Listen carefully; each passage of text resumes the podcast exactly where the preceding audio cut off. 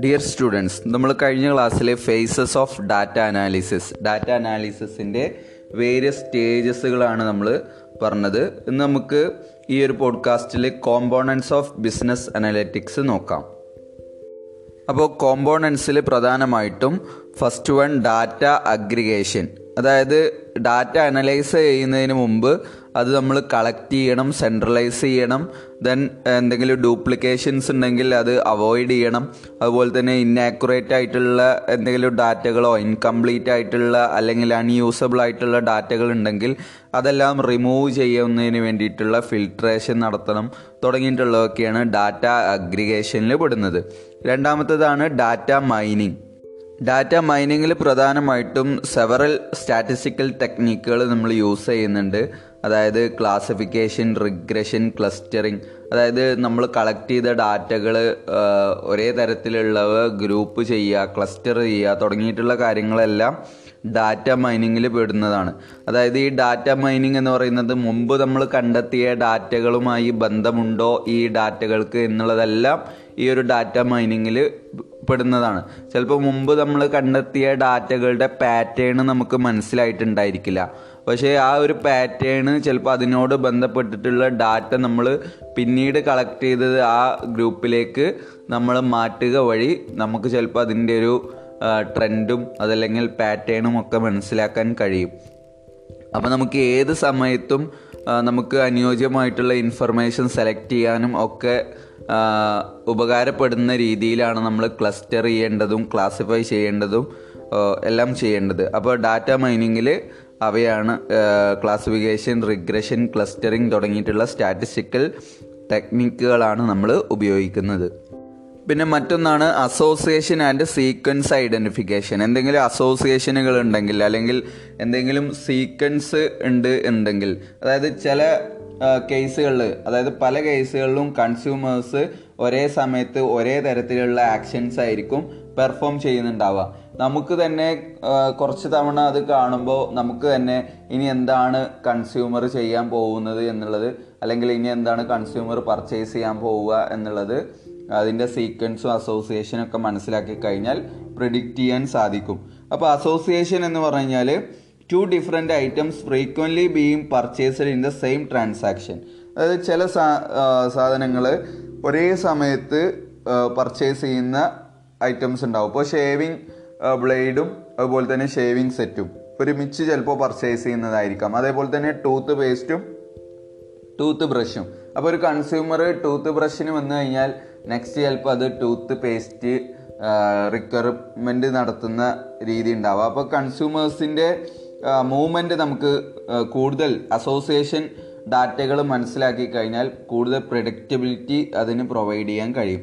മറ്റൊന്ന് sequencing sequencing എന്ന് പറഞ്ഞു കഴിഞ്ഞാൽ a consumer requesting a credit report followed by asking for a loan or booking and airline ticket followed by booking a hotel room ഇവയെല്ലാം അതിന് ഉദാഹരണങ്ങളാണ്. Sequencing എന്ന് പറഞ്ഞാൽ ഒന്ന് കഴിഞ്ഞതിന് ശേഷം ഒന്ന് എന്നുള്ള രീതി അവിടെ ഉണ്ടായിരിക്കും. ഇപ്പോൾ ഫോർ എക്സാമ്പിൾ ഒരാൾ ഹോട്ടൽ ബുക്ക് ബുക്ക് ചെയ്തതിന് ശേഷമായിരിക്കും ചിലപ്പോൾ എയർലൈൻ ടിക്കറ്റ് ബുക്ക് ചെയ്യുന്നുണ്ടായിരിക്കുക. അതായത് നമ്മൾ പോകുന്ന സ്ഥലത്ത് ഏതെങ്കിലും ഹോട്ടലുകൾ ഉണ്ടോ എന്നുള്ളതെല്ലാം അന്വേഷിച്ച് അതിന് ശേഷമായിരിക്കും നമ്മൾ എയർലൈൻ ടിക്കറ്റ് ബുക്ക് ചെയ്യുക. ഓക്കെ ആ രീതി ആണ് സീക്വൻസിങ് എന്ന് പറയുന്നത്. അപ്പോൾ നമ്മൾ കളക്ട് ചെയ്ത ഡാറ്റകളിൽ അസോസിയേഷൻസും സീക്വൻസും ഒക്കെ ഉണ്ടെങ്കിൽ അത് ഐഡന്റിഫൈ ചെയ്യുക എന്നുള്ളതാണ് മൂന്നാമത്തെ കോമ്പോണൻസ് ദെൻ നാലാമത്തത് text mining companies social media sites അതുപോലെ തന്നെ blog comments call centres script ഇതിന്നൊക്കെ തുടങ്ങിയിട്ടുള്ള ടെക്സ്റ്റൽ ഇൻഫർമേഷൻസും കമ്പനീസ് കളക്ട് ചെയ്യുന്നുണ്ടായിരിക്കാം. കോൾ സെന്റേഴ്സ് എന്നൊക്കെ ഒരുപാട് ആളുകളുടെ നമ്പർ ഡീറ്റെയിൽസ് അങ്ങനെയുള്ള കാര്യങ്ങളൊക്കെ നമുക്ക് കിട്ടും. അങ്ങനെയുള്ള ടെക്സ്റ്റൽ ടെക്സ്റ്റ് മൈനിങ് വെച്ചിട്ട് നമുക്ക് കസ്റ്റമർ സർവീസ് ഇമ്പ്രൂവ് ചെയ്യാൻ കഴിയും. അതുപോലെ തന്നെ ന്യൂ കോമ്പറ്റീറ്റർ പെർഫോമൻസ് റിവ്യൂ ചെയ്യാനും അതിൽ നിന്ന് എക്സ്പീരിയൻസ് എടുക്കാനും കോമ്പറ്റീറ്റീവ് അഡ്വാന്റേജസ് എടുക്കാനും അതുപോലെ തന്നെ പുതിയ പ്രൊഡക്റ്റുകൾക്കുള്ള ഡിമാൻഡ് ഡെവലപ്പ് ചെയ്യാനും ഒക്കെ ഇത്തരത്തിലുള്ള ടെക്സ്റ്റ് ഡാറ്റ നമ്മൾ ഉപയോഗിക്കുന്നുണ്ട്. ദെൻ അഞ്ചാമത്തെ കോമ്പോണൻസ് ആണ് ഫോർകാസ്റ്റിംഗ് എന്ന് പറയുന്നത്. ഫോർകാസ്റ്റിംഗ് എന്നുള്ളതുകൊണ്ട് ഉദ്ദേശിക്കുന്നത് നമുക്ക് ഹിസ്റ്റോറിക്കൽ ഡാറ്റ വെച്ചിട്ട് അതിനെ ബേസ് ചെയ്തുകൊണ്ട് നമുക്ക് ഫ്യൂച്ചർ ഈവന്റ്സ് അല്ലെങ്കിൽ ഫ്യൂച്ചർ ബിഹേവിയർ ഫോർകാസ്റ്റ് ചെയ്യാൻ കഴിയും. അപ്പോൾ മറ്റൊരു കോമ്പോണൻസ് ആണ് ഫോർകാസ്റ്റിംഗ് എന്ന് പറയുന്നത്. Then sixth one predictive analytics മറ്റൊരു കോമ്പോണൻസ് ആണ് നേരത്തെ ഫോർകാസ്റ്റിംഗ് എന്നുള്ള പോലെ തന്നെ. നമുക്ക് കസ്റ്റമേഴ്സ് ബിഹേവിയർ നമുക്ക് കൂടുതൽ പ്രിഡിക്റ്റ് ചെയ്യാൻ ഈ ഒരു ഡാറ്റ അനാലിസിസിനുകൊണ്ട് സാധിക്കുന്നുണ്ട്. അതായത് ഇപ്പോൾ ഫോർ എക്സാമ്പിൾ നമ്മൾ ഒരു ജെൻസിന്റെ പർച്ചേസിങ് ബിഹേവിയറും അതുപോലെ തന്നെ ലേഡീസിന്റെ ബിഹേവിയറും അതുപോലെ തന്നെ ഓൾഡ് ഏജ് പീപ്പിൾസിന്റെയും അതുപോലെ തന്നെ ടീനേജ് പീപ്പിൾസിന്റെയും ഒക്കെ അതുപോലെ തന്നെ മാരീഡ് കപ്പിൾസിന്റെ പർച്ചേസ് ബിഹേവിയർ ഇങ്ങനെയൊക്കെ നമ്മൾ കൂടുതൽ അതുമായി ബന്ധപ്പെട്ടിട്ടുള്ള ഡാറ്റകളും ട്രെൻഡ്സുകളും ഒക്കെ നമ്മുടെ കയ്യിലുണ്ടെങ്കിൽ അവരുടെ ഇൻകം ലെവൽസിനനുസരിച്ച് അവരുടെ എക്സിസ്റ്റിംഗ് അക്കൗണ്ടിന്റെ ലൈഫ് ടൈമിനനുസരിച്ചൊക്കെ അവരുടെ കൺസ്യൂമർ അല്ലെങ്കിൽ കസ്റ്റമർ ബിഹേവിയർ നമുക്ക് പ്രിഡിക്റ്റ് ചെയ്യാൻ ഈ ഒരു ഡാറ്റ അനാലിസിസ് നമ്മളെ സഹായിക്കുന്നുണ്ട്. അപ്പോൾ ഡാറ്റ അനാലിസിസിൽ മറ്റൊരു കോമ്പോണൻസ് ആണ് പ്രിഡിക്റ്റീവ് അനലിറ്റിക്സ് എന്ന് പറയുന്നത്. നമ്മൾ കാര്യങ്ങൾ മുൻകൂട്ടി പ്രവചിക്കാൻ കഴിയും എന്നുള്ളത്. ഓക്കെ ദ നെക്സ്റ്റ് കോമ്പോണൻസ് ആണ് ഒപ്റ്റിമൈസേഷൻ എന്ന് പറയുന്നത്. നമുക്ക് സിമുലേഷൻ ടെക്നിക്കുകളിലൂടെ എൻഗേജ് ചെയ്തും അല്ലെങ്കിൽ സിമുലേഷൻ ടെക്നിക്കുകൾ ഡെവലപ്പ് ചെയ്തുകൊണ്ടൊക്കെ നമുക്ക് ബെസ്റ്റ് കേസ് സെനാരിയോസ് ഐഡന്റിഫൈ ചെയ്യാനും അതുപോലെ തന്നെ നെക്സ്റ്റ് ബെസ്റ്റ് ആക്ഷൻസ് നമുക്ക് സെലക്ട് ചെയ്യാനൊക്കെ സാധിക്കും. അതായത് കമ്പനിയുടെ റിസോഴ്സസ് ഒപ്റ്റിമൈ യൂട്ടിലൈസ് ചെയ്യാൻ സഹായിക്കും. ഇപ്പോൾ ഫോർ എക്സാമ്പിൾ നമുക്ക് ഒരു inventory stocking and shipping options നമുക്ക് ഉണ്ട് എങ്കിൽ നമുക്ക് ഡെലിവറി ഷെഡ്യൂൾസ് ഒക്കെ ഒപ്റ്റിമൈസ് ചെയ്യാനും കസ്റ്റമർ സാറ്റിസ്ഫാക്ഷൻ ഇമ്പ്രൂവ് ചെയ്യാനൊക്കെ സാധിക്കും.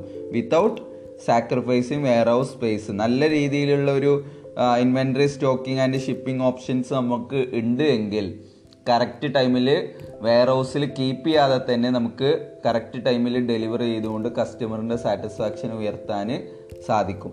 അപ്പോൾ ഒപ്റ്റിമൈസേഷൻ എന്ന് പറയുന്നത് ഡാറ്റ അനാലിറ്റിക്സിന്റെ ബിസിനസ് ഡാറ്റ അനാലി അനാലിറ്റിക്സിന്റെ മറ്റൊരു കോമ്പോണൻസ് ആണ്.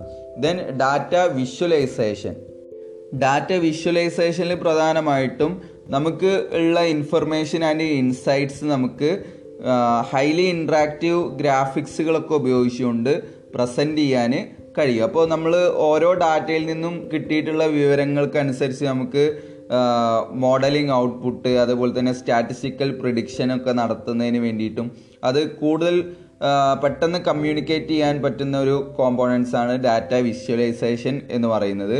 അതുകൊണ്ട് തന്നെ ഒരു കമ്പനിക്ക് അവരുടെ ഗോൾ എന്താണ്? അവരുടെ അച്ചീവ് ചെയ്യേണ്ട ഗോൾ എന്താണ് എന്നുള്ളതും മറ്റുള്ള കാര്യങ്ങളെല്ലാം അവർക്ക് ഇൻഫോം ചെയ്യാനും ആ ഗോളിലേക്ക് നയിക്കാനും ഇത്തരം ഡാറ്റ വിഷ്വലൈസേഷന് കൂടുതൽ ഉപകരിക്കും.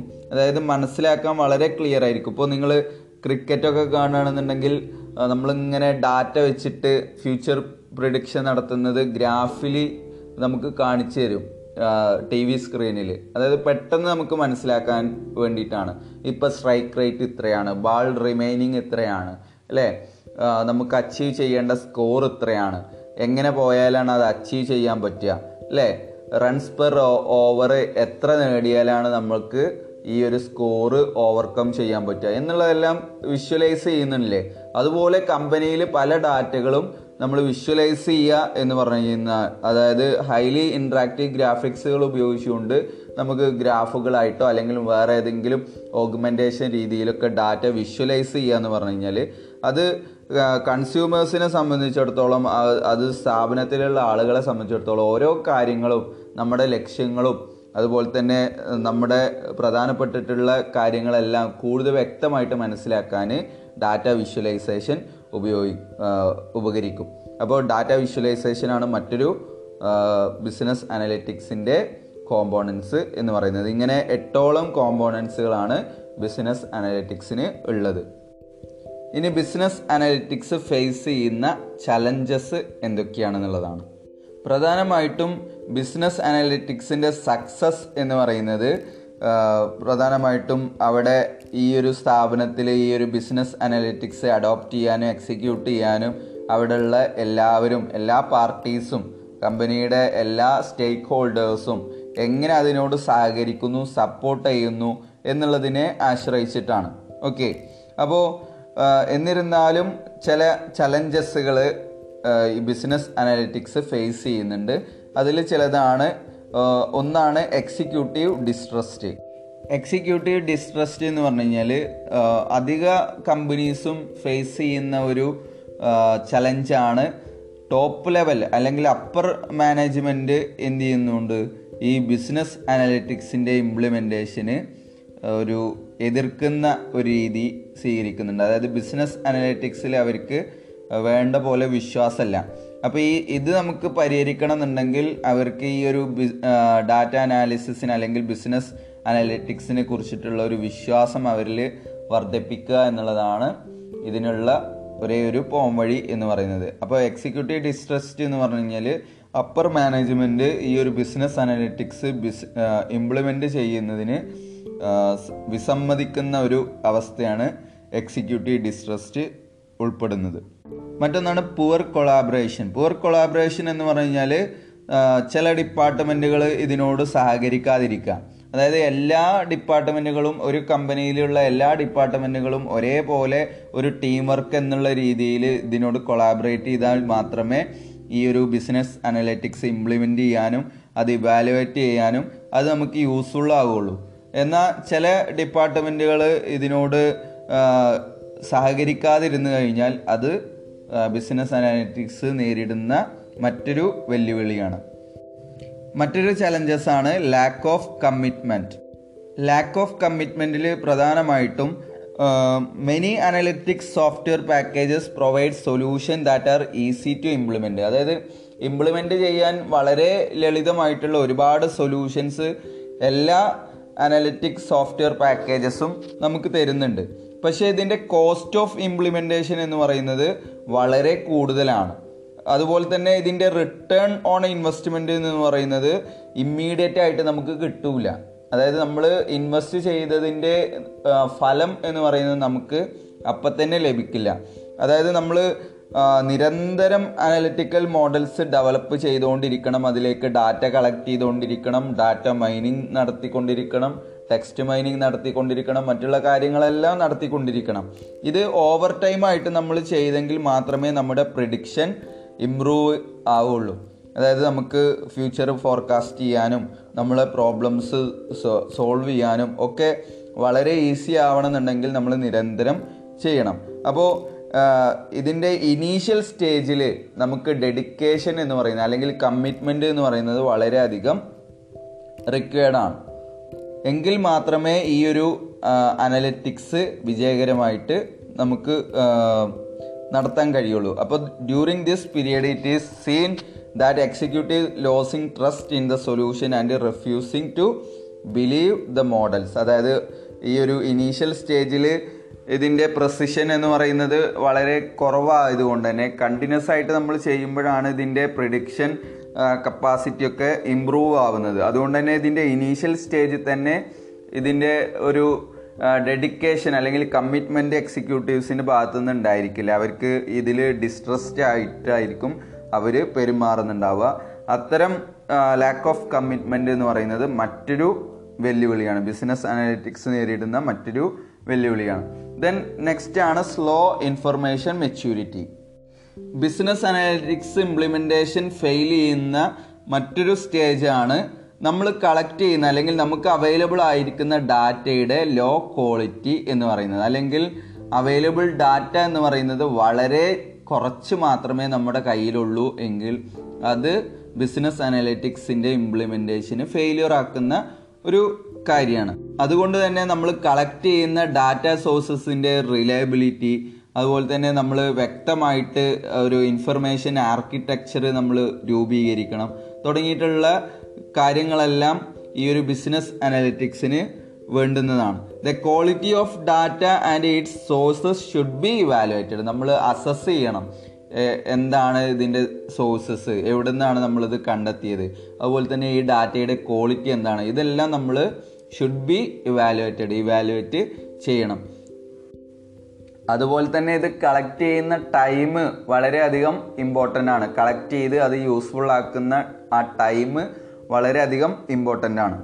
അപ് ടു ഡേറ്റ് ആയിട്ടുള്ള ഡാറ്റ കളക്ഷനും അതുപോലെ തന്നെ അതിന്റെ ക്വാളിറ്റി ചെക്കിങ്ങും അതിന്റെ സോഴ്സ് ചെക്കിങ്ങും ഒക്കെ ഈ ഒരു ചലഞ്ചസ് ഇല്ലായ്മ ചെയ്യാൻ സഹായിക്കും. അപ്പോൾ സ്ലോ ഇൻഫർമേഷൻ മെച്യൂരിറ്റി എന്ന് പറയുന്നത് ബിസിനസ് അനാലിറ്റിക്സ് നേരിടുന്ന മറ്റൊരു വെല്ലുവിളിയാണ്. ഇങ്ങനെ നാലോളം വെല്ലുവിളികളാണ് ബിസിനസ് അനലിറ്റിക്സ് നേരിടുന്നത്. Executive distrust poor collaboration lack of commitment slow information maturity business analytical tools include many methodologies and open source solution that can be used to help analyst perform task and generate report that are easy for people to understand അതായത് ആരാണോ ഇതിന്റെ ഉപഭോക്താവ് അവർക്ക് മനസ്സിലാക്കാൻ എളുപ്പത്തിലാവുന്ന വിധത്തിലുള്ള റിപ്പോർട്ടുകൾ generate ചെയ്യാനും ഓരോ അനലിറ്റിക്സ് ഫങ്ഷൻസും പെർഫോം ചെയ്യാനും കഴിയുന്ന വിവിധ തരത്തിലുള്ള മെത്തഡോളജീസ് അല്ലെങ്കിൽ ഓപ്പൺ സോഴ്സ് സൊല്യൂഷൻ ആണ് ഈ ബിസിനസ് അനലിറ്റിക്സ് ടൂൾസ് എന്നുള്ളതുകൊണ്ട് ഉദ്ദേശിക്കുന്നത്. അതായത് business analytics tools are type of application software that retrieve data from one or more business system and combine it in a repository such as a data warehouse to be reviewed and analysed അതായത് നമുക്കൊരു decision എടുക്കുക ഏതെങ്കിലും ഒരു സമയത്താണ്. നമുക്ക് ആവശ്യമായിട്ടുള്ള സമയത്ത് നമുക്കൊരു ഡിസിഷൻ എടുക്കാൻ കഴിയണമെന്നുണ്ടെങ്കിൽ നമ്മൾ നമ്മൾ ഡാറ്റ അനാലിസിസിന്റെ സ്റ്റേജിൽ നമ്മൾ ഡാറ്റ എങ്ങനെയാണ് അനലൈസ് ചെയ്യുന്നത് എന്നുള്ള കാര്യങ്ങളെല്ലാം പറഞ്ഞു. അതിന്റെ അടിസ്ഥാനത്തിൽ നമ്മൾ അനലൈസ് ചെയ്ത റിവ്യൂ ചെയ്തിട്ടുള്ള ഡാറ്റകൾ ഒരു ഡാറ്റ വെയർഹൗസ് അല്ലെങ്കിൽ റെപ്പോസിറ്ററിൽ കമ്പൈൻ ചെയ്ത് വെച്ചിട്ടുണ്ടായിരിക്കും.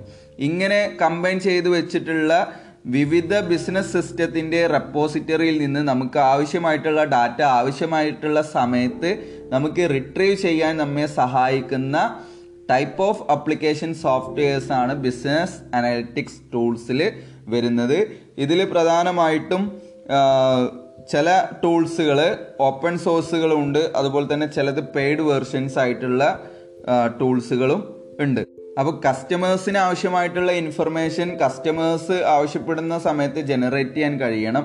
അതുപോലെ തന്നെ partners stakeholders employees business executives ഇവർക്കൊക്കെ ആവശ്യമായിട്ടുള്ള ഇൻഫർമേഷൻസും അതല്ലെങ്കിൽ ഇതുമായി ബന്ധപ്പെട്ടിട്ടുള്ള ഡിസിഷൻ മേക്കിങ്ങിനൊക്കെ നമുക്ക് ആവശ്യമായിട്ടുള്ള ഇൻഫർമേഷൻ ആവശ്യമായ സമയത്ത് റിട്രീവ് ചെയ്യാൻ കഴിയുന്ന തരത്തിലുള്ള അപ്ലിക്കേഷൻ സോഫ്റ്റ്വെയർസ് ആണ് ബിസിനസ് അനലിറ്റിക്കൽ ടൂൾസിൽ വരുന്നത്. പോപ്പുലർ ഡാറ്റ അനലിറ്റിക്സ് ടൂൾസ് ഏതൊക്കെയാണെന്ന് ചോദിച്ചാൽ നമ്മൾ ചില ഡാറ്റ അനലിറ്റിക്സ് ടൂൾസ് ഇവിടെ പ്രൊവൈഡ് ചെയ്യുന്നുണ്ട്. നിങ്ങളുടെ ടെക്സ്റ്റ് ബുക്കിൽ പേജ് നമ്പർ നയന്റി ഫൈവിൽ ചിലത് കൊടുത്തിട്ടുണ്ട്. അത് ഞാൻ ഡീറ്റെയിൽഡ് ആയിട്ട് പറയുന്നൊന്നുമില്ല. നിങ്ങൾ ഏതെങ്കിലും ഭാഗങ്ങൾ ആവശ്യമുണ്ടെങ്കിൽ നിങ്ങൾ ചോദിക്കാം. അപ്പോൾ അതിൽ പ്രധാനപ്പെട്ടിട്ടുള്ളതാണ് ആർ പ്രോഗ്രാമിങ് അതുപോലെ തന്നെ ടാബ്ലിയോ പബ്ലിക് പൈത്തൺ അതുപോലെ തന്നെ SAS Excel RapidMiner KNIME BIRT Zeppelin OmniSci തുടങ്ങിയിട്ടുള്ള ബിസിനസ് അനലിറ്റിക്സ് ടൂൾസുകൾ ഉണ്ട്. ഈ ടൂളുകളൊക്കെ പറ്റിയിട്ട് നിങ്ങൾ വായിച്ചു നോക്കുക. ഏതെങ്കിലും നിങ്ങൾക്ക് അറിയാത്തതോ അല്ലെങ്കിൽ അറിയാൻ ആഗ്രഹിക്കുന്നതോ ഉണ്ടെങ്കിൽ നിങ്ങൾക്ക് ചോദിക്കാവുന്നതാണ്. ഇതെല്ലാം ബിസിനസ് ഡാറ്റ അനാലിസിസ് നടത്തുന്നതിന് വേണ്ടിയിട്ടും നേരത്തെ ഞാൻ പറഞ്ഞ പോലുള്ള നമുക്ക് ആവശ്യമായിട്ടുള്ള സമയത്ത് റിട്രീവ് ചെയ്യാൻ ഉപകരിക്കുന്ന തരത്തിലുള്ള ചില സോഫ്റ്റ്വെയർ അപ്ലിക്കേഷൻസ് ആണ് ഈ പറഞ്ഞതെല്ലാം. ഇനി ഇപ്പോൾ കാണുന്ന ബിസിനസ് അനലിറ്റിക്സിന്റെ ട്രെൻഡുകൾ എന്തൊക്കെയാണെന്നുള്ളതാണ്. അതിലൊന്നാമത്തേതാണ് ബിഗ് ഡാറ്റ എന്ന് പറയുന്നത്. നമുക്കറിയാം നമ്മുടെ ഏതൊരു കാര്യവും ഡിജിറ്റലൈസേഷൻ എന്നുള്ള ഒരു സ്റ്റേജിലാണ് നമ്മൾ ഇന്ന് നിൽക്കുന്നത്. ഏത് കാര്യങ്ങളും നമ്മൾ ഡിജിറ്റലൈസേഷൻ ചെയ്യാണ്. അതുകൊണ്ട് തന്നെ പണ്ട് നമ്മുടെ അലമാരയിലൊക്കെ പേപ്പർ ഡോക്യുമെന്റുകളും അല്ലെങ്കിൽ പേപ്പർ പേപ്പറിൽ അല്ലെങ്കിൽ ഫിസിക്കൽ ഡോക്യുമെന്റുകൾ ഉണ്ടായിരുന്ന സമയത്ത് ഇന്നെല്ലാം അതെല്ലാം ഡിജിറ്റലൈസ്ഡ് ഫോം ആയിട്ട് നമ്മുടെ കമ്പ്യൂട്ടറിലോ അല്ലെങ്കിൽ നമ്മുടെ മൊബൈൽ ഫോണിലോ ഒക്കെയാണ് നമ്മൾ സ്റ്റോർ ചെയ്ത് വെക്കുന്നത്. അതുകൊണ്ട് തന്നെ എല്ലാ കാര്യങ്ങളും നമ്മൾ ഡിജിറ്റലൈസ് ചെയ്യുന്നത് കൊണ്ട് തന്നെ നമ്മൾ എന്താ പറയുക ഈ ഒരു ഡാറ്റയുടെ വോളിയം എന്ന് പറയുന്നത് വളരെയധികം കൂടുതലാണ്. അത് ഒരേ സമയത്ത് അഡ്വന്റേജസും ആണ് അതുപോലെ തന്നെ ഡിസഡ്വന്റേജസും ആണ്. നമുക്ക് ഒരു കാര്യത്തിനെ കുറിച്ചിട്ട് കൂടുതൽ ഡാറ്റ നമ്മുടെ കൈവശം ഉണ്ടാവുക എന്ന് പറയുന്നത് നമുക്ക് കൂടുതൽ പൊട്ടൻഷ്യൽ ഇൻസൈറ്റ് നമുക്ക് തരിക എന്നുള്ളതാണ്. അതേസമയം അതിന്റെ വോളിയം എന്ന് പറയുന്നത് അതിന്റെ വ്യാപ്തി എന്ന് പറയുന്നത് വേറെ രീതിയിൽ സ്റ്റോർ ചെയ്യുക എന്നുള്ള രീതിയിലും അതുപോലെ തന്നെ ഇൻഫർമേഷൻ ഓവർലോഡ് എന്നുള്ള രീതിയിലൊക്കെ അത് ചലഞ്ചിങ് ആണ്. ഓക്കെ അത് അതാണ് ബിഗ് ഡാറ്റ എന്നുള്ളതുകൊണ്ട് ഉദ്ദേശിക്കുന്നത്. മറ്റൊന്നാണ് ആർട്ടിഫിഷ്യൽ ഇന്റലിജൻസ് എന്ന് പറയുന്നത്. ആർട്ടിഫിഷ്യൽ ഇന്റലിജൻസ് എന്നുള്ളതുകൊണ്ട് ഉദ്ദേശിക്കുന്നത് എ ഐ എന്നുള്ളതുകൊണ്ട് അവർ തന്നെ ദംസെൽഫ് എന്ത് ചെയ്യും? പല ആക്ഷൻസുകളും പെർഫോം ചെയ്യാൻ ക്യാപ്പബിലിറ്റി ക്യാപ്പബിലിറ്റി ഉണ്ട് ഇന്നത്തെ കമ്പ്യൂട്ടേഴ്സിനും മറ്റുള്ള ഫോണ് അങ്ങനെയുള്ള മൊബൈൽ ഫോണ് തുടങ്ങിയിട്ടുള്ള ഡിവൈസസിനെല്ലാം. അപ്പോൾ നമ്മൾ ഈ ഒരു ഇൻഡസ്ട്രിയിൽ അല്ലെങ്കിൽ പലതരത്തിലുള്ള ഇൻഡസ്ട്രിയിലും ഈ ഒരു ആർട്ടിഫിഷ്യൽ ഇന്റലിജൻസിനെ കൂടുതലായിട്ട് ഉപയോഗിക്കുന്നുണ്ട്. ബാങ്കിങ് സെക്ടറിൽ ഉപയോഗിക്കുന്നുണ്ട്. ഫിനാൻഷ്യൽ സർവീസ് പ്രൊവൈഡ് ചെയ്യുന്നിടത്ത് ഇൻഷുറൻസ് പ്രൊവൈഡ് ചെയ്യുന്നിടത്ത് റീറ്റെയിൽ ഹോസ്പിറ്റാലിറ്റിയിൽ എൻജിനീയറിങ്ങിൽ മാനുഫാക്ചറിങ്ങിൽ എല്ലാം ആർട്ടിഫിഷ്യൽ ഇന്റലിജൻസ് നമ്മൾ ഉപയോഗിക്കുന്നുണ്ട്. മറ്റൊന്നാണ് ഡീപ്പ് ലേണിംഗ് ഒരുപാട് ഡാറ്റകൾ നമ്മുടെ കൈവശം ഉണ്ടാവുമ്പോൾ അത് നമ്മൾ കമ്പ്യൂട്ടർ മെഷീൻ ലേണിംഗ് ആണെന്ന് നടത്തിക്കൊണ്ടിരിക്കുന്നത്. അതുകൊണ്ട് തന്നെ കമ്പ്യൂട്ടർ പവർ എന്ന് പറയുന്നത് വളരെയധികം കൂടുതലാണ്. അതായത് നമ്മൾ നമ്മൾ കാൽക്കുലേറ്റ് ചെയ്യുന്നതിനേക്കാൾ നമ്മൾ മെഷീനൊക്കെ ആശ്രയിച്ചുകൊണ്ട് ഡീപ്പ് ലേണിംഗ് നടത്തുന്നുണ്ട്. ഇത് നമുക്കൊരു അഡ്വാന്റേജ് തരുന്നുണ്ട്. അതായത് നമുക്ക് നമ്മുടെ കയ്യിൽ ഒരുപാട് ഡാറ്റ ന്യൂമറസ് ആയിട്ടുള്ള ഡാറ്റ നമ്മുടെ കയ്യിലുണ്ടായിരിക്കും അത് മാനേജ് ചെയ്യാൻ നമ്മൾ കമ്പ്യൂട്ടേഴ്സിനെ ഉപയോഗിച്ചുകൊണ്ട് അത് ഡീപ്പ് ലേണിംഗ് നടത്തി കഴിയുമ്പോൾ നമുക്ക് പാറ്റേൺസുകൾ ഐഡന്റിഫൈ ചെയ്യാനും അതുപോലെ തന്നെ പ്രിഡിക്റ്റീവ് ഡെലി റിസൾട്ടുകൾ ഡെലിവർ ചെയ്യാനൊക്കെ കഴിയുന്നുണ്ട്. ഫോർമലി ഇമ്പോസിബിൾ ആയിട്ടുള്ള തരത്തിലുള്ള കാര്യങ്ങളാണെങ്കിൽ കൂടി നമുക്ക് മുൻകൂട്ടി പ്രവചിക്കാനും അതിന്റെ റിസൾട്ട് അല്ലെങ്കിൽ അതിന്റെ പാറ്റേൺ നമുക്ക് ഐഡന്റിഫൈ ചെയ്യാനും കഴിയുന്നുണ്ട്. മറ്റൊന്നാണ് ന്യൂറൽ നെറ്റ്വർക്ക്സ് എന്ന് പറയുന്നത്. ഡാറ്റ സയന്റിസ്റ്റ് ഇപ്പോൾ നിലവിൽ തൗസൻഡ്സ് ഓഫ് ഹ്യൂമൻ മൈൻഡ്സിന്റെ പവറുള്ള കമ്പ്യൂട്ടിംഗ് ബ്രെയിൻസ് ക്രിയേറ്റ് ചെയ്യുന്നുണ്ട്. ഇത് ഡാറ്റ അനലിറ്റിക്സ് ഒന്നുകൂടെ ഇംപ്രൂവ്ഡ് ആക്കാൻ ഇത് സഹായിക്കുന്നുണ്ട്. ഇതിനെയാണ് നമ്മൾ ന്യൂറൽ നെറ്റ്വർക്ക്സ് എന്ന് പറയുന്നത്. ഇപ്പോൾ ഫേസ്ബുക്കിലൊക്കെ നിങ്ങൾ കണ്ടിട്ടുണ്ടായിരിക്കും. ഇപ്പോൾ ഇൻസ്റ്റഗ്രാമിലും തുടങ്ങിയിട്ടുണ്ട്. ഏകദേശം ഏകദേശം എന്നുള്ളതല്ല ഫേസ്ബുക്കും ഇൻസ്റ്റഗ്രാമും ഒരേ പാർട്ടിയുടെ തന്നെയാണ്. അതിൽ നിങ്ങൾ കണ്ടിട്ടുണ്ടായിരിക്കും കുറേ വർഷങ്ങൾക്ക് മുമ്പ് നടന്നിട്ടുള്ള ഇവൻസുകളൊക്കെ നമ്മെ ഓർമ്മപ്പെടുത്തും. നമ്മൾ തന്നെ മറന്നിട്ട് മറന്നുപോയ ചില കാര്യങ്ങളൊക്കെ നമ്മെ ഓർമ്മപ്പെടുത്തുന്നൊക്കെ കാണാം അല്ലേ? മുന്നത്തെ എത്ര നാല് ഫോർ ഇയേഴ്സ് എഗോ എന്നൊക്കെ പറഞ്ഞിട്ട് ചില ഫോട്ടോസുകളൊക്കെ നമുക്ക് ഇങ്ങനെ കാണിച്ചു തരുന്ന കാണാം. അല്ലെങ്കിൽ ബർത്ത്ഡേ ഇന്ന ആളുടെ ബർത്ത്ഡേ ആണ് ഇന്ന് എന്നുള്ളതൊക്കെ നമ്മെ ഓർമ്മിപ്പിച്ച് തരുന്നത് കാണാം. അപ്പോൾ ഇതുപോലെ data scientist thousands of human മൈൻഡ്സിന് equal ആയിട്ടുള്ള കമ്പ്യൂട്ടിംഗ് പവറുള്ള ബ്രെയിൻസുകൾ ക്രിയേറ്റ് ചെയ്യുന്നുണ്ട്. ഇത് ഡാറ്റ അനലിസ്റ്റിക്സിന്റെ പുതിയൊരു ട്രെൻഡാണ് ഇത് ഫ്യൂച്ചർ പ്രിഡിക്റ്റ് ചെയ്യാനും അതുപോലെ തന്നെ നമുക്ക് ആവശ്യമായിട്ടുള്ള സമയത്ത് ഡാറ്റ റിട്രീവ് ചെയ്യാനും അതുപോലെ തന്നെ പാറ്റേൺസ് ഐഡന്റിഫൈ ചെയ്യാനും ഹിസ്റ്റോറിക്കൽ ടൈം ലൈന് ക്രിയേറ്റ് ചെയ്യാനും ഒക്കെ ഈ ഒരു ന്യൂറൽ നെറ്റ്വർക്ക്സ് സഹായിക്കുന്നുണ്ട്.